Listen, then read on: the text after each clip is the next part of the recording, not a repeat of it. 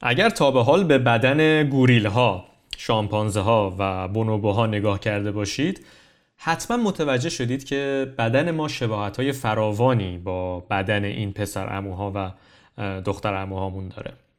ولی یک تفاوت آشکار هم هست که نمیشه ازش چشم پوشید و اون بدن پوشیده از پشم اونهاست.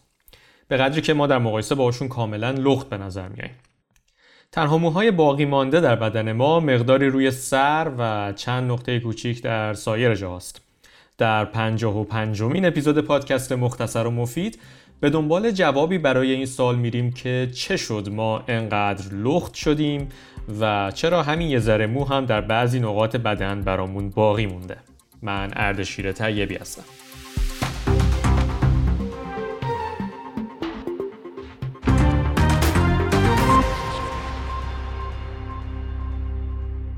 موی ما انسانها و موی حیوانات ترکیب شیمیایی یکسانی داره. همه موهای موجودات زنده رشته از پروتئین کراتین هستند که از اندامهایی موسوم به فولیکول بیرون میان و یک چرخه مداوم رشد و ریزش رو در طول عمرشون طی می‌کنن. با این حال ظاهر موی پستانداران یکسان نیست و دامنه وسیعی از موی نرم و لطیف خرگوش گرفته تا خارهای پشت جوجه تیغی رو در بر می‌گیره. اما به طور کلی موی پستانداران در دو تا لایه رشد می‌کنه. یکی موی کوتاهتریه که بر روی پوست اونها قرار داره و یکی هم موهای بلندتری بر روی اونهاست. این دو نوع مو همراه با هم از بدن و پوست پستانداران حفاظت می‌کنن.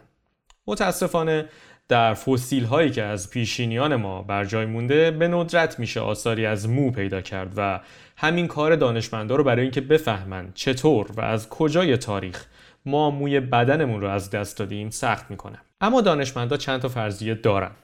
به نظر می‌رسه که وقتی میلیون ها سال پیش در آفریقا اجداد ما از درختها پایین اومدن و زندگی فعالانه تری رو در پیش گرفتند نیاز به خنک شدن و خنک موندن اهمیت بیشتری پیدا کرد. این منجر به شکلگیری قدرت تعریق بیشتر شد که به ما کمک می‌کنه با مرتوب نگه داشتن پوستمون بدنمون رو هم در نهایت خنکتر نگه داریم. به طور مثال میزان عرق کردن در ما انسان ها بیش از ده برابر شامپانزه هاست که خویشاوند نسبتا نزدیکی حساب میشن. اما پوستی که پوشیده از پشمه خیلی سخت می‌تونه با عرق کردن خنک بشه و هر چقدر هم که ما عرق می‌کردیم اونقدر رو بهره ور نمی بود دانشمندها حدس می‌زنن که در همین زمانها بوده که ما کم کم پوشش پشمالوی بدنمون رو که از اجدادمون به ارث برده بودیم از دست دادیم و به این ترتیب عرق از روی بدنمون سریعتر تبخیر شده. حالا سوال اینجاست که اگر از دست دادن موهای بدن برای ما انقدر مفید بوده پس چرا هنوز یه جاهایی مو برامون باقی مونده؟ دانشمندان میگن که به نظر می‌رسه مو در نقاط مختلف بدن کارکردهای متفاوتی داره. مثلا مویی که روی سر ما قرار داره نقش بسزایی در کنترل دمای بدنمون داره. هرچه که انسانهای نخستین بیشتر در فضاهای باز پرسه می‌زدند بیشتر هم در معرض نور خورشید قرار می گرفتند. موهای زخیم و بلندی که روی سر ما رشد می‌کنه مغز ما رو از تابش شدید خورشید حفاظت می‌کنه هرچقدر هم که مو تیره تر و فرفری تر باشه این حفاظت بهتر هم انجام میشه البته با مهاجرت انسان از آفریقا به سایر نقاط جهان اهمیت این موی سر به عنوان حافظی در برابر گرمای خورشید کاهش پیدا کرد و موی انسان به رنگ و جنسای دیگه هم در اومد. دانشمندها در مورد موهای سایر نقاط بدن ما هم فرضیه هایی دارند مثلا ادهی معتقدند که ابروی ما به این خاطر همچنان پرمو باقی مونده که نقش مهمی در ارتباط بسری ما انسان ها داره و با توجه به ماهیچه های فعالی که در ناحیه ابروی ما هست می‌تونیم ابرومون رو تکون بدیم و حس های مختلفی از جمله غم، شادی و تعجب رو به مخاطبمون منتقل کنیم. مویی که روی چشم های ما هست یا همون موجه هامون نقش مهمی در کنترل جریان هوا روی کره چشم ما بازی می‌کنه و البته چشم رو از خشکی و ورود گرد و غبار هم محافظت می‌کنه. موی صورت یا همون ریش و سبیل آقایون هم یک ابزار مؤثر برای ما بوده که بتونیم همدیگر رو از راه دور تشخیص بدیم و شناسایی کنیم. البته مجدد تاکید می‌کنم که همه اینها فرضی است. به جز سر و صورت ما در نقاط دیگه ای از بدنمون هم مو داریم که مشخصه بارزشون بویی هست که در خودشون نگه میدارن.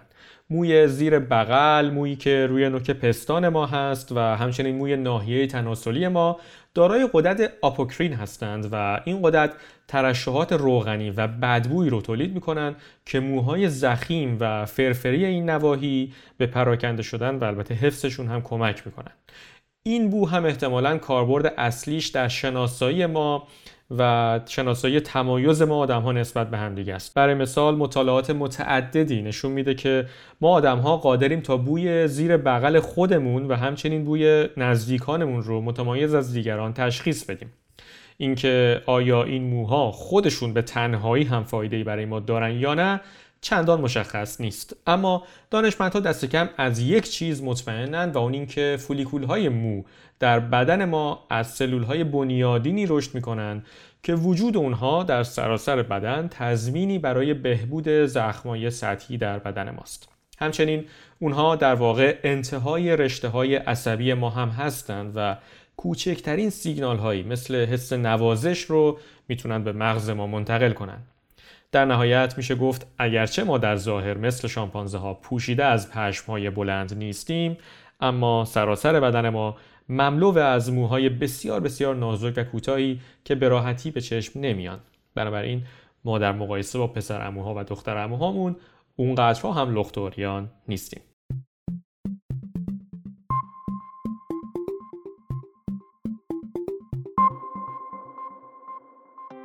ممنون که شنونده مختصر و مفید هستید. محتوای این اپیزود رو من از ارائه نینا یابلونسکی در TED-Ed یاد گرفته بودم. مختصر و مفید رو می‌تونید در تمامی پلتفرم های پادکست از جمله در Spotify و Castbox و Apple Podcast و Google Podcast دنبال کنید. برای این منظور فقط کافیه در هر پلتفرمی که تمایل دارید عبارت مختصر و مفید رو به فارسی جستجو کنید. اگر به محتوای این پادکست هم علاقه مند هستید لطف می‌کنید و اون رو به دوستانتون معرفی می‌کنید.